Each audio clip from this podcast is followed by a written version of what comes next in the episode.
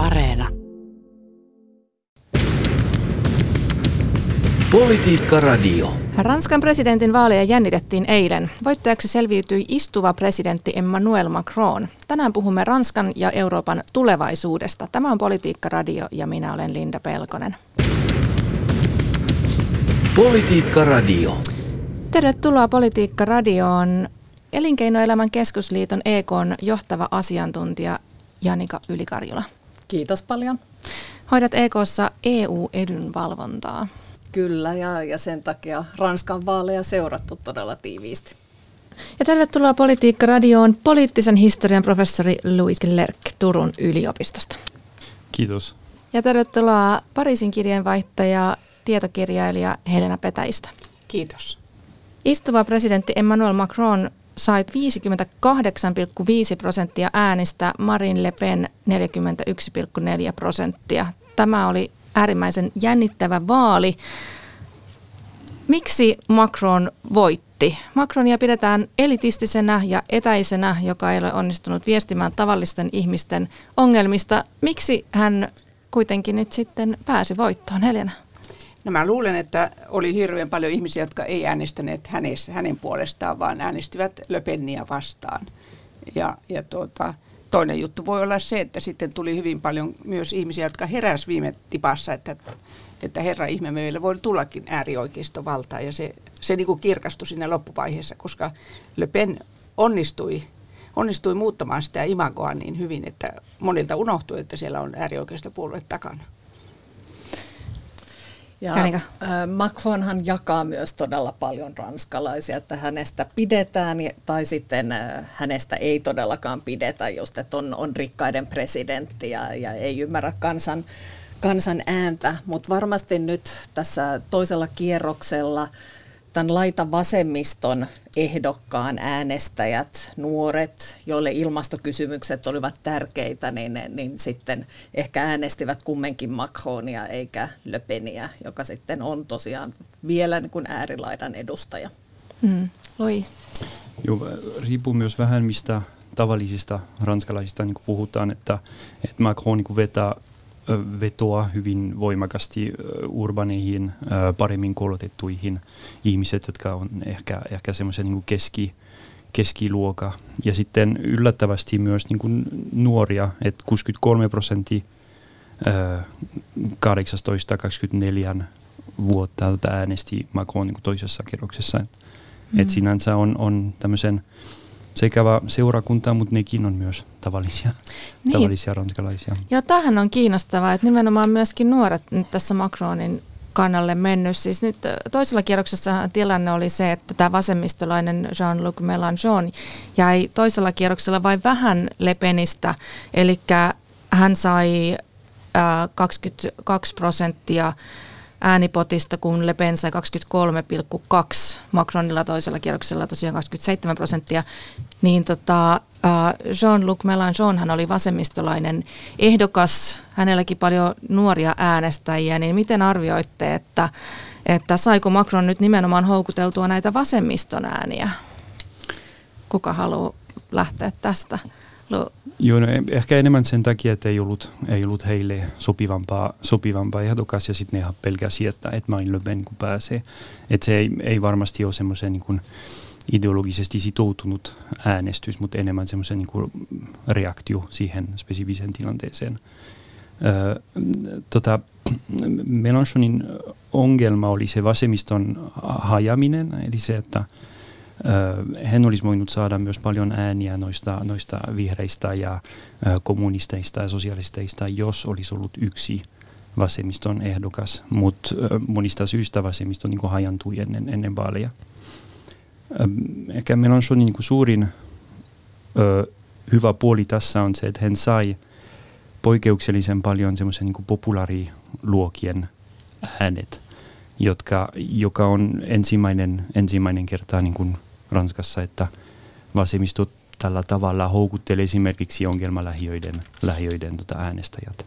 Yleensä se on tapahtunut paikallisella tasolla, mutta ei valtakunnallisella tasolla. Ja varmasti ne ilmastoasiat, mä luulen, että se on ollut semmoinen tärkeä kysymys näille nuorille. Ja, ja, ja sehän on teema, mitä presidentti Macron on pitänyt paljon esillä myös EU-tasolla, mutta, mutta sitten nämä vasemmiston äänestäjät on vähän sanonut, että, että, että he eivät luota siihen, että, että Macron oikeasti ajaa tämmöisiä niin kuin kunnianhimoisia ilmastotavoitteita, mutta että, että selkeästi Macron toisella kierroksella korosti myös tätä teemaa enemmän, niin, niin veikkaan, että sekin voi olla semmoinen, joka sitten on houkutellut, jos vastassa on ilmastoskeptikko Le Pen. Mm. Kun hän sanoi tässä to, ennen toista kierrosta, että tämä tuleva pääministeri, niin se on, hänellä on nyt vastuulla tämä ilmasto, koko tämä ilmastoasia ja sen organisoiminen. Eli seuraava pääministeri on ennen kaikkea tämä ilmastopolitiikan muuttaja ja pistä, sen pistää sinne putkeen. Ja se oli ihan selvästi näille Melanchonin kannattajille se tarkoitettu. Just näin, Joo. koska toisella kierroksella piti yrittää saada sieltä niitä ääniä. Niin oliko tässä kuitenkin nyt sitten vaaliteemana tai yksi tärkeimmistä vaaliteemoista ilmastonmuutos? Ei, ei ollut ennen toista kierrosta. Niin. Nimenomaan se tuli tässä, koska Macronin piti silloin ennen ensimmäistä kierrosta hänen piti taistella tätä, taas tätä ö, maltillista oikeustoa siellä oli se Pekres, joka oli se vahva ehdokas, jota hän pelkäsi, että jos joutuu sen kanssa vastakkain. Niin silloin hän sitten teki näitä oikeiston ehdotuksia, eh, nostaa se ääni, siis eläkeikä 65, joka oli ihan myrkkyä taas vasemmiston äänestäjille. Ja sitten toisen, toista kierrosta varten piti yhtäkkiä korjata ihan toisenlaiset teemat. Mm. Että kyllä hän on joutunut niin tasapainottelemaan. Mutta se on se keskustan, keskustan ehdokkaan niin ikuinen kirous, että täytyy jossain vaiheessa mennä vasemmistoon, jossain vaiheessa Joo, just näin. Joo. Niin, että hän no. nyt korjasi sitä kurssiaan, kun mm. huomasi, että nyt kannattaa mm. näitä vasemmistolaisia äänestäjiä nyt kosiskella just tässä toisen kierroksen aikana. Just näin. Mutta se, se, se, myös tarkoittaa, sorry, se, se myös tarkoittaa semmoista politiikkaa, joka on myös myrkyy monille äänestäjille. Että ajatellaan, että räätälöidään puhetta niin kuin tilanteen mukaan ja poliitikoilla ei ole mitään niin kuin selkeää linjaa ja niin edelleen. Tämmöinen tyyli myös selittää, miksi ihmiset ilmaisee myös vahvaa turhautumista ja vahvaa niin kuin delegitimisaatio, että, että politiikka ei ole tärkeää ja poliitikot valehtelee ja niin edelleen. Tämä selittää myös no jollain no, tavalla. Mä on, nyt mä olen sun kanssa ihan eri mieltä. Muistatko? No, me saavutettiin sen. Joo. Ja tuota, muistatko Jacques Chiracin, joka oli ihan kuin tuuliviiri. Hän aina kuunteli, että mitä, mitä hän siellä nyt kansalaiset haluaa. Ja hän aina muutti puhettaan sen puoleen ja hän oli, hän oli suosittu. Joo, siis toki on varmasti tilaa tietynlaisen opportunismin ja tietynlaisen niin kuin korvaan, poliittisen korvaan, mutta tässä on myös, mm, ehkä, ehkä nykypäivässä se ei enää niin kuin samalla tavalla houkuttele ihmisiä. Mm. Okay. Niin, että onko se sitten uskottavaa tavallaan muuttaa niitä puheita aina sen mukaan, että mm. varmasti se joitain ihmisiä ehkä ärsyttää, mutta toisaalta taitava poliitikko ehkä osaa sitten käyttää hyödyksi näitä tilanteita. Sai kaksi, kaksi kautta, joo. joo. Ja Le Pen hän teki juuri näin. Joo, Hänellä joo. on hyvin niin kuin äärioikeistolaiset mm. näkemykset, ne ei ole minnekään muuttuneet, mutta hän osasi pehmentää tässä kampanjassa. Ei puhunut maahanmuutosta, ei puhunut enää EU-erosta, otti etäisyyttä Venäjään. Hän teki sen äärimmäisen taitavasti. Niin tartutaan mm. tuohon Le Peniin nyt, kun nostit sen. Siis Le Pen kuitenkin joka tapauksessa, tämä ero Macroniin, vaikka hän nyt ei päässyt Ranskan presidentiksi edelleenkään, niin se ero Macronin ja Le Penin välillä on koko ajan kaventunut. Le Penistä on tullut koko ajan suositumpi. Mikä siinä on? No mä ensinnäkin vaan sanoisin sen, että tuota, niin, jos ajattelee, miten Le Pen on tai äärioikeisto on edistynyt, sehän on aivan huikeeta. Eihän tuommoista ole missään, että äärioikeisto edustaja saa yli 40 prosenttia äänistä.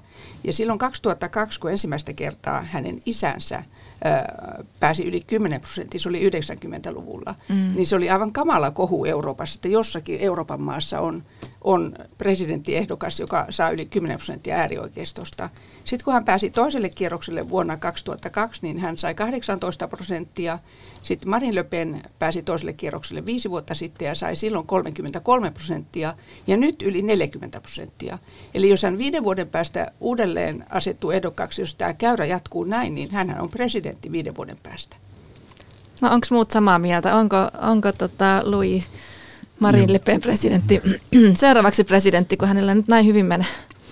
No se, se on tietysti mahdollisuus, että, että hänen puolueen sisällä on myös nostettu semmoisia niin suoraa ääniä, että, että Marine Le Pen on kuitenkin ollut monta kertaa ään, tota, ehdokait ja sitä ei ole, ei onnistunut päästä presidentiksi, että saattaa olla, että puolueen sisällä alkaa rakoilla. Että tota, äärioikeisto samalla tavalla kuin laitavassivisto esimerkiksi on tunnettu siitä, että, että aina tilanteen mukaan niin rakoillaan ja mennään oman, perustetaan omat puolueet ja niin edelleen. Eli saattaa olla, että hänellä ei ole silloin niin kuin, äh, solidi niin kuin puolue hakemaan uudestaan. Mutta mä sanoisin, että et, et kaksi asiaa, hän on huomattavasti pehmentynyt imagoa, se on ihan, ihan selvää. Ja tällä niin kuin, se merkitsee kuitenkin jotain monille äänestäjille, joka ei ole ehkä kiinnostunut lukemaan ne ohjelmat ja jotka katsoo televisioa ja katsoo vähän mitä siellä tapahtuu. Et se, se pehmentäminen on, on ollut varmasti niin ratkaiseva viestintätempu tavallaan. Mutta on, on myös ollut se, se, että hän on osannut äh, pukea sanoiksi tietynlainen turhautuminen, tietynlainen niin kuin, tota, taloudellisen ja symbolisen tilanteen romahtamisen pelko, joka on niin kuin monissa, monissa ranskalaisissa. Tämä oli oikein niin kuin, talousvaaleja aika, mm. aika pitkälti. Et ihmiset pelkävät, ne ei välttämättä ole huonossa tilanteessa, mutta heidän henkilökohtainen talous menee niin kuin niukin naukoja, että on lainat ja on pieni talo ja on semmoiset. Ja, ja sitten ne, ne, nämä ihmiset niin kuin pelkävät ja tuntevat, että, että Macron ei ole tavallaan niin kuin, ö, parantanut heidän tilanne. Ja sitten sen takia ne ajattelee, että nyt, nyt äänestetään Marine Le Pen. Ja sitten ne ei äänestä vasemmistolle, koska ne ajattelee, että monista syistä, että, että Mélenchon ei, ei edusta heidän arvoja. Ja Ranskassa selkeästi halutaan aina muutosta. Ja, ja viime kerralla Macron oli myös muutoksen tuoja. Hän tuli ihan vähän kuin yllättäen ehdokkaaksi. Hän tuli valituksi, mutta nyt hän edusti sitä jatkuvuutta ja tiedettiin, mitä hän, hän haluaa. Siis myös niin kuin paljon haluaa semmoisen niin jatkuvuutta. Hän on, ensimmäisessä kerroksessa hän on saanut kuitenkin niin kuin melkein miljoonaa ääniä enemmän kuin viime kertaa. Eli tässä kyllä tämä Ranskassa tietynlainen radikaalisuus aina niin kuin kaunistaa jotenkin, mutta tässä oli myös niin kuin vahvaa jatkuvuuden halu. Mm, mm. Ja ehkä ensimmäisellä kerralla varsinkin oli näitä radikaalia mm, äänestämistä, jo. toisella kerralla sitten mennään enemmän varmaan päälle ja äänestetään Löpeniä vastaan. Joo. Niin, kuinka hyvin oli valittu nämä Löpenin vaaliteemat? Hän kuitenkin lupasi muun muassa parempia eläkkeitä, pienempiä arvonlisäveroja, ruokaa ja muuta, kuunteli näitä tavallisten ihmisten, vähän heikommin toimeen tulevien ihmisten asioita, niin mikä merkitys tämmöisillä vaaliteemojen valinnalla oikein oli? No mä katsoisin, että sehän oli ihan ratkaiseva, että hän osasi just tarttua tähän, tähän ostovoimaan, koska se on ranskalaisille niin hirveän tärkeä. Jos bensan hinta nousee, niin sehän on katastrofi ranskalaisille. Ja meillä tietysti ajateltiin, että se tärkeä asia on nyt tämä sota, ja äh, se, alussaan se vähän siltä näyttikin, mutta sitten tuli hyvin äkkiä taas tämä, tämä ostovoima niin hirveän tärkeäksi. Kun mä oon joskus yrittänyt mun ranskalaisille ystäville sanoa, että hei meillä 90-luvulla, kun meillä tehtiin näitä karmeita uudistuksia, niin kyllä me kaikki niin tykättiin, että ei me nyt lähdetä kadulle ostovoiman puolesta silloin, että me tajutaan, että meidän täytyy tehdä näitä ää, niin kuin uhrauksia silloin, että sitten, että saataisiin paremmin tämä talous menemään. Mutta ranskalainen ei koskaan kyllä ajattele näin, että kyllä sitä aina ajatellaan sitä omaa kukkaroa ja sitten kun se osuu omaan kukkaroon. Eli Marine Le Pen osasi tähän tarttua, e, että hän otti tämmöiset niin tavallisen kansan tämmöiset e, murheen aiheet ja, ja sehän varmasti edisti tätä hänen, hänen menestystään. Siis ne teemathan oli erinomaisesti valittu. Jos ajattelee, että, että millä asioilla tämä puolue on profiloitunut, niin se on maahanmuuttovastaisuus ja, ja EU-vastaisuus. Eihän ne ollut ollenkaan nyt hänen teemojaan. Ja, ja Macronilla oli, mikä aina tietysti vahvana niin kuin EU-henkisenä henkilönä tuntuu hienolta, että, että hänellä oli EU ja kuinka EU tuo turvaa myös Ranskan tyyppiselle maalle, mutta että, että kyllähän se kaukaisemmalta tuntuu ehdottomasti sitten äänestäjistä kuin just nämä teemat, mitä toit esille. Että eihän Marine Le Penillä ollut mitään selkeää talouspoliittista ohjelmaa, että miten mm. esimerkiksi nämä uudistukset, mitä hän lupasi, että mistä, ne, mistä se raha tulee. Ja sitähän myös niin kuin Macron sitten hieman haastoi. Mm. Sitten eh, ehkä, ehkä kaksi, kaksi tota, ö, perinteistä teemaa, mitä hän toi esille. Äärioikeistolle perinteistä teemaa on tu- semmoisen niin kuin, äh, nationalismi, semmoisen yleisesti kansallismielinen puhe, jossa puhutaan niin kuin kansasta, jossa puhutaan niin kuin valtiosta ja, ja kansankunnasta ja niin edelleen. Ja sitten se toinen on turvallisuus, joka tietysti niin kuin, äh, hänen äh, retorikalla tarkoittaa maahanmuutto aika paljon. Että se linkki niin kuin maahanmuuton lisääminen ja sitten turvallisuuden heikkeneminen, joka on aika, aika pitkälti niin fantasioitu, että et, et turvallisuus ei ole heikentynyt Ranskassa esimerkiksi, mutta se, että et ihmisille, jotka äänestä, äänestä Rassemblement National, ehkä, ehkä tämä, tämä linkki on, on, on selkeä. Mm. Ja nämä oli ehkä kaksi teemaa, jotka, jotka hän toi esille hyvin semmoisen niin vähemmällä äänellä kuin ennen, mutta kuitenkin melko selvästi. Ja ihmiset tietää kuitenkin, mihin ne äänestää. Että se on melko selvää. Jos nyt vielä palataan äh, Macroniin ja, ja väännetään vähän rautolangasta. Oliko nyt ainut syy äänestää Macronia se, että hän ei ole Marine Le Pen eikä hän ole äärioikeistolainen? Oliko Macronilla kuitenkin jotain vetovoimatekijöitä, miksi hän, häntä äänestettiin? No oli totta kai. Siis olihan kuitenkin paljon ihmisiä, jotka hän kuitenkin voitti, että oli sillä paljon ihmisiä siinä, voit, siinä niissä äänestäjissä, jotka myös äänestivät sen takia, että se oli Macron. Koska onhan siellä talousluvut on aivan hirveän hyviä. Siellä on tuota, hyvä kasvu on hyvä ja talouskasvu on hyvä ja työttömyys on laskenut verrattuna sitä, siihen, mitä se on Ranskassa aikaisemmin ollut. Ja, ja siellä on monta tämmöistä hyvää, hyvää ohjelmaa, jota hänellä on menossa. Eli kyllä oli, su- ja varsinkin kaikki pienyrittäjät ja ja yritykset kyllä tykkäsivät mm. kovasti, että häntä täytyy äänestää. Ja se, se, se koronan, koronan politiikka oli myös tosi, tosi tykätty, että hän sanoi hyvin selkeästi, Macron tavallaan niin kuin maalataan kuvaa semmoisen ääriliberalistisena talousajattelijana, mutta kuitenkin silloin kun tuli iso kriisi, hän sanoi, että okei, okay, valtion kirstut on auki ja maksetaan kaikki, mitä, mitä on maksettava, että pärjätään tässä. Ja tämä on varmasti mennyt sekä suoraan sydämelle että suoraan kukkarolle niin monille monille semmoisen äh, pienyrittäjille ja, ja niin edelleen, mm. jotka, jotka sai paljon tässä. Ranskassa on kaksi ongelmaa, taloudellista ongelmaa ja sitten sanotaan vähän paremmalla asiantuntijoilla, että on kiinteistöhinnat ja sitten inflaatio. Et ne on ne kaksi, kaksi, jotka tällä hetkellä vaivaa edelleen, mutta totta työttömyys, työttömyysluvut on mennyt alas ja, ja sen sellaista, että tilanne on sikäli hyvä, mutta nämä kaksi ongelmaa koskevat nimenomaan semmoisen niin tavallisten ihmisten elämän ja sen takia ne on poliittisesti ihan tulinarkaa. Mm. Hänhän on hyvin elinkeinoelämän myönteinen kaiken kaikkiaan politiikassaan. Sekä se näkyy niin kuin sisäpolitiikassa että, että sitten EU-politiikassa. Ja tästä inflaatiosta tosiaan niin hän toi esille sen, että tämä on väliaikainen vaihe, että nyt kestetään ja, ja bensan hintaa voidaan laskea. Että hänkin meni sitten siihen vähän samoihin mm. teemoihin, mitä Löpenillä Penillä on. Politiikka Radio. Tänään keskustelemme Ranskan presidentin vaaleista, joita käytiin eilen. Voittajaksi selviytyi istuva presidentti Emmanuel Macron.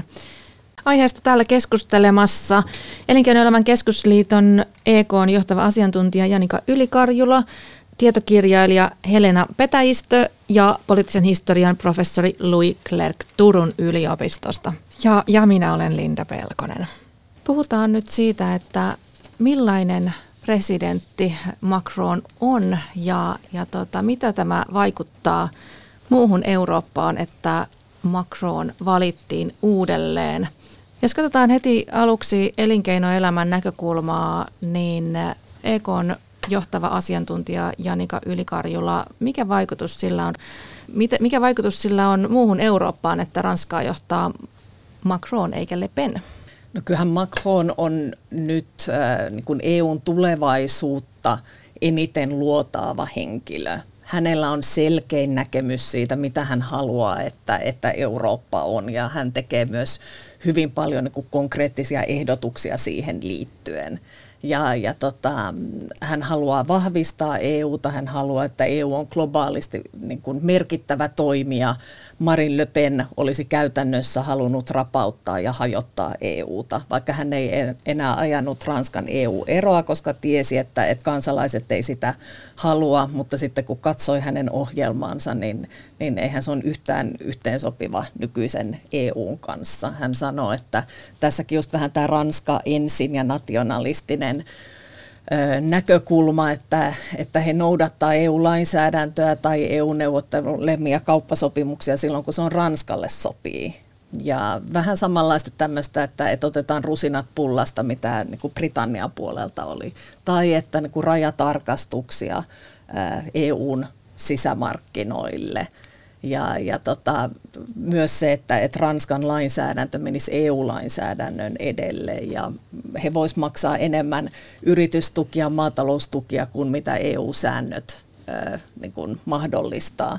Että sehän olisi todella ajanut niin kuin EUn kriisiin ja, ja viisi vuotta olisi ollut sitä niin kuin selviämistä, mm. eikä todellakaan olisi voitu miettiä, että miten niin kuin EUta kehitetään. Ja vielä sitten Ukrainan sota, hänellä tiedetään hänen suhteensa Putiniin.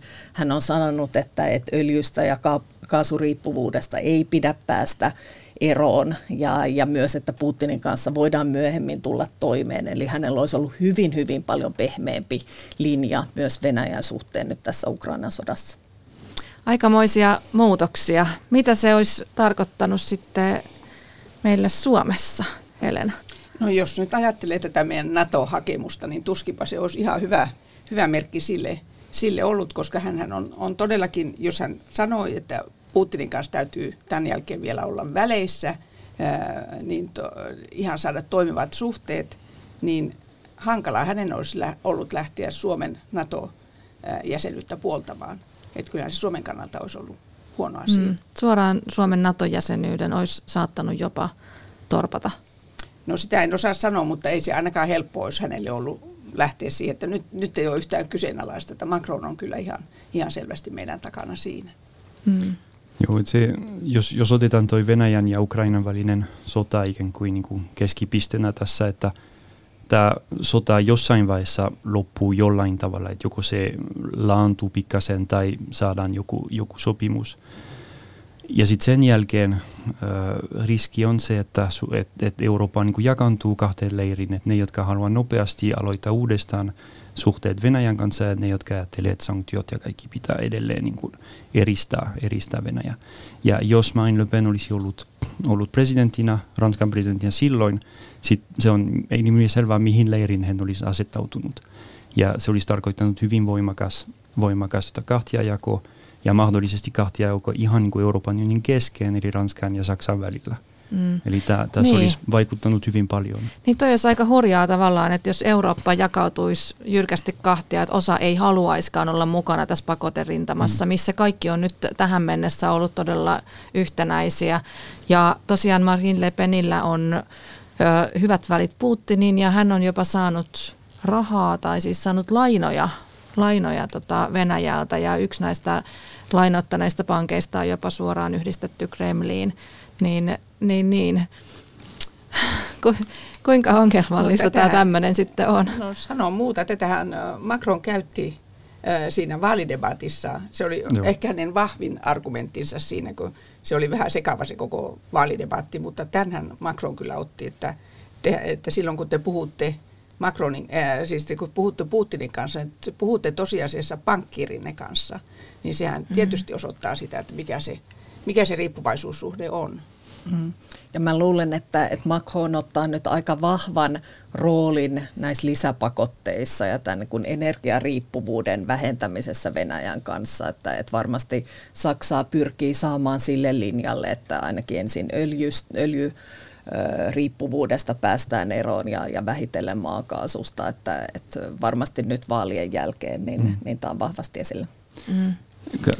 Kaksi asiaa ehkä, että Euroopassa näkyy jo itse asiassa ne voimat, jotka, jotka haluaisivat niin aika nopeasti tota, päästä tästä Ukrainan sota ja, ja Saksa itse on, on pelannut vähän semmoisen semmoisen niin outoa peliä niin kuin tässä.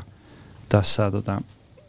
Toinen asia on, ö, se, että öö, mm, miten mä sanoisin, että et se, että et Ranskan presidentti presidentillä on aika, aika paljon niin kuin voimaa ja nimenomaan kansainvälisessä politiikassa. Mutta kuitenkin se ei päätä yksin noista asioista. Et ehkä se iso riski Löpenin presidenttiuden kanssa olisi ollut sama kuin Trumpin kanssa, eli semmoisen epävarmuutta, että et emme mm. tiedä muualla, miten Ranska pystyy äh, reagoimaan, ja sitten semmoisen niin pitkä kriisi-aikaa, jolloin jokainen päätös on vaikea. Et se olisi ollut ehkä se, se niin kuin suurin, suurin riski. Koska Ranskassa on tietysti niin muita kuin presidentti. On parlamentti ja on ää, tota, virkamiehet, jotka mahdollisesti pistää hantiin ja, ja niin edelleen. Joo, äh, Marine Le Pen on aika tämmöinen protektionistinen, jos näin voi kuvata, niin, niin, niin mm, olisiko se voinut vaikuttaa mahdollisesti myös Suomen elinkeinoelämään jollain tavalla, jos, jos näin olisi tapahtunut, että hänet olisi valittu? Ehdottomasti sekä varmasti niin kuin Ranskan politiikassa ja, ja tietysti Ranska ei ole meille kauhean tärkeä kauppakumppani, noin kolme prosenttia viennistä ja, ja tuonnista, mutta myös niin kuin, EU-politiikkaan, että siellähän paljon tehdään niitä sääntöjä, että kuinka paljon yritystukia voidaan maksaa ja, ja niin edelleen. Mutta että, että kyllähän nämä kriisit on saanut aikaan myös sen, että, että Macron puhuu paljon EUn omavaraisuudesta ja, ja riippumattomuudesta, että meidän pitää kilpailla Kiinan kanssa samoilla pelisäännöillä, että ryhdytään maksamaan enemmän just yritystukia joka on sitten taas niin kuin suomalaiselle elinkeinoelämälle vähän vieras ajatus, että, että meillähän aina säännöllisesti Suomessa käydään keskustelut, mistä yritystuista voitaisiin luopua. Ja, ja nyt selkeästi se, se ajatus on, tulee näistä isommista maista, että heillä on resursseja, he haluavat tukea yrityksiään, valita mahdollisesti voittavia aloja, tähän investoidaan paljon, mahdollisesti niin kuin voittavia yrityksiä. Eli tämmöistä niin kuin aktiivista teollisuuspolitiikkaa, valtiovetosuutta, joka on meille mm. haastavampi ja sitä myös Macron tuo nyt. Macron on tosiaan ollut jo presidentti, niin muuttuuko nyt mikään? Jatkaako hän samalla linjalla vai nyt kun hän on pitänyt erilaisia puheita tässä vaalikamppailun aikana, niin miten te arvioitte, että näkyykö tämä nyt sitten tulevaisuudessa Ranskan ja Euroopan vaikuttaako tämä Ranskan ja Euroopan sitten asioihin, että, että Macron jollain tavalla muuttaisi jotain vai jatkaako hän samalla linjalla, millä hän on ollut, Helena? No mä luulisin, että hän ei ihan samalla linjalla nyt pysty, pysty jatkamaan, tai ainakin se tyyli muuttuu. Ja niin kuin sanottu, niin nyt se, se tulee tämä ilmastoasia tulee nyt ihan yli kaikkien muiden. Ainakin niin hän on luvannut, katsotaan miten tässä käy. Ja sitten toinen asia, että hän sanoi, koska häntä on myös syytetty paljon tästä, tästä tuota niin, että hän on itse päättänyt niin paljon, koska hänellä nyt on valtaa päättää, niin hän on sitä harrastanut. Ja nyt kun näitä vastustajia on tullut niin paljon, niin hän sanoi nyt, että tuota, niin eilen siinä puheessaan, eilen tai viime yönä, että tämä vaalitulos ja ne sanomat, mitä hän on tässä kuullut, niin hän, se velvoittaa häntä. Ja hän sanoi, että tulee erilainen metodi, että hän alkaa äh, harrastaa enemmän tätä tämmöistä, jota Ranskassa kutsutaan grand debaksi. Eli tuota, hän teki sen niiden keltaliivien jälkeen – Silloin hän kiersi ympäri maata itse ja kävi, kävi debatoimassa kaikissa tai monissa kaupungeissa ja kylissä ja, ja osoitti taas jälleen kerran, että hän, mitä, mitä hän osaa ja mitä hän, mitä hän ajaa takaa. Eli hän on luvannut tämmöistä keskustelua kansalaisten kanssa koko ajan tästä lähtien nämä seuraavat viisi vuotta, että katsotaan nyt, että toteutuuko se vai ei.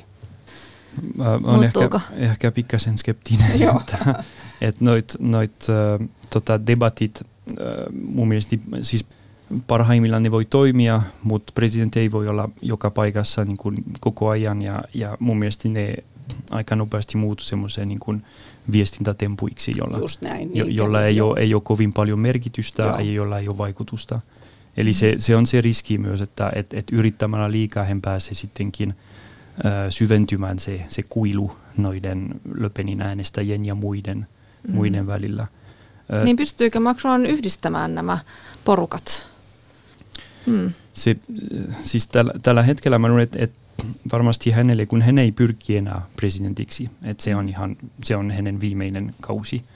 Eli äh, tota, hänellä on mahdollisuus laajentua vähän tämä puhua ympäristössä ja tehdä vähän niin kuin muualle kuin hänen ydin kannattajille – ja toivottavasti hän, hän käyttää tämä mahdollisuus, että se taloudellinen ahdinko ja ympäristöasiat ja kaikki, niin niitä täytyy, täytyy jollain tavalla niin kuin hoitaa paljon riippuu myös noista parlamenttivaaleista, jotka tuli nyt kesäkuussa. Eli onko hänellä ylipäänsä parlamenttienemmistö, jolla hän pystyy, pystyy toimimaan. Et se on myös se suuri kysymys. Ei ole vielä ollut mielipidetutkimuksia niin kuin tästä, mutta ne tulee, ne tulee nyt tällä viikolla varmasti. Mm. EU-politiikassa veikkaan, että hän jatkaa aika samalla linjalla, pyrkii vaan vauhdikkaammin viemään asioita eteenpäin ja, ja pidemmälle. Toki tässä alussa pitää nyt tähän Ukrainan sotaan liittyvät niin kuin akuutit kriisit hoitaa ja, ja sieltähän tulee myös niin kuin taloudellisia haasteita. Turvallisuuteen pitää enemmän panostaa, energiariippuvuusta vähentää Venäjästä, pakolaistilanne, ruokaturva – tämmöisiä teemoja, jotka vaativat sitten paljon panostuksia. Sitten aina kysymys EU-tasolla, että, että mistä se raha tulee. Tuleeko se mm. yhteisestä potista kansallisesti? Ja, ja tämä talouspolitiikka on tietysti semmoinen, mitä hän haluaa uudistaa. Eli nythän äh, ollaan äh, niin kun kehittämässä näitä valtioiden budjettisääntöjä ja hän haluaa, että sinne tulee enemmän liikkumavaraa investoinneille ja, ja ei ole ehkä niin tärkeää, että miten niitä velkatasoja saadaan laskettua. Ja, ja tässähän on tietysti tärkeä kumppani Italian Draghi, jonka kanssa hän vie näitä asioita eteenpäin. Et, et eihän hän sitä muutosta yksin saa aikaiseksi, mutta hän ei odota, että kaikki jäsenmaat on samoilla linjoilla. Hän tarvitsee sieltä ne keskeiset kumppanit ja, ja Saksa on tietysti ihan siinä ytimessä, mutta Italia on myös todella tärkeä. Niin, Euroopassa on kuitenkin aika kriittiset ajat, on koronakriisi taustalla ja on ilmastokriisi meneillään ja, ja pahenee vaan ja, ja tota, sota Euroopassa, niin varmasti Ranskan presidentilläkin on merkitystä tässä tämän kaiken ratkomisessa. Kiitos oikein paljon tästä äärimmäisen mielenkiintoisesta keskustelusta. EKn johtava asiantuntija Janika Ylikarjula, poliittisen historian professori Louis Clerc Turun yliopistosta ja tietokirjailija Helena Petäistä. Kiitos. Kiitos. Kiitos. Politiikka Radio.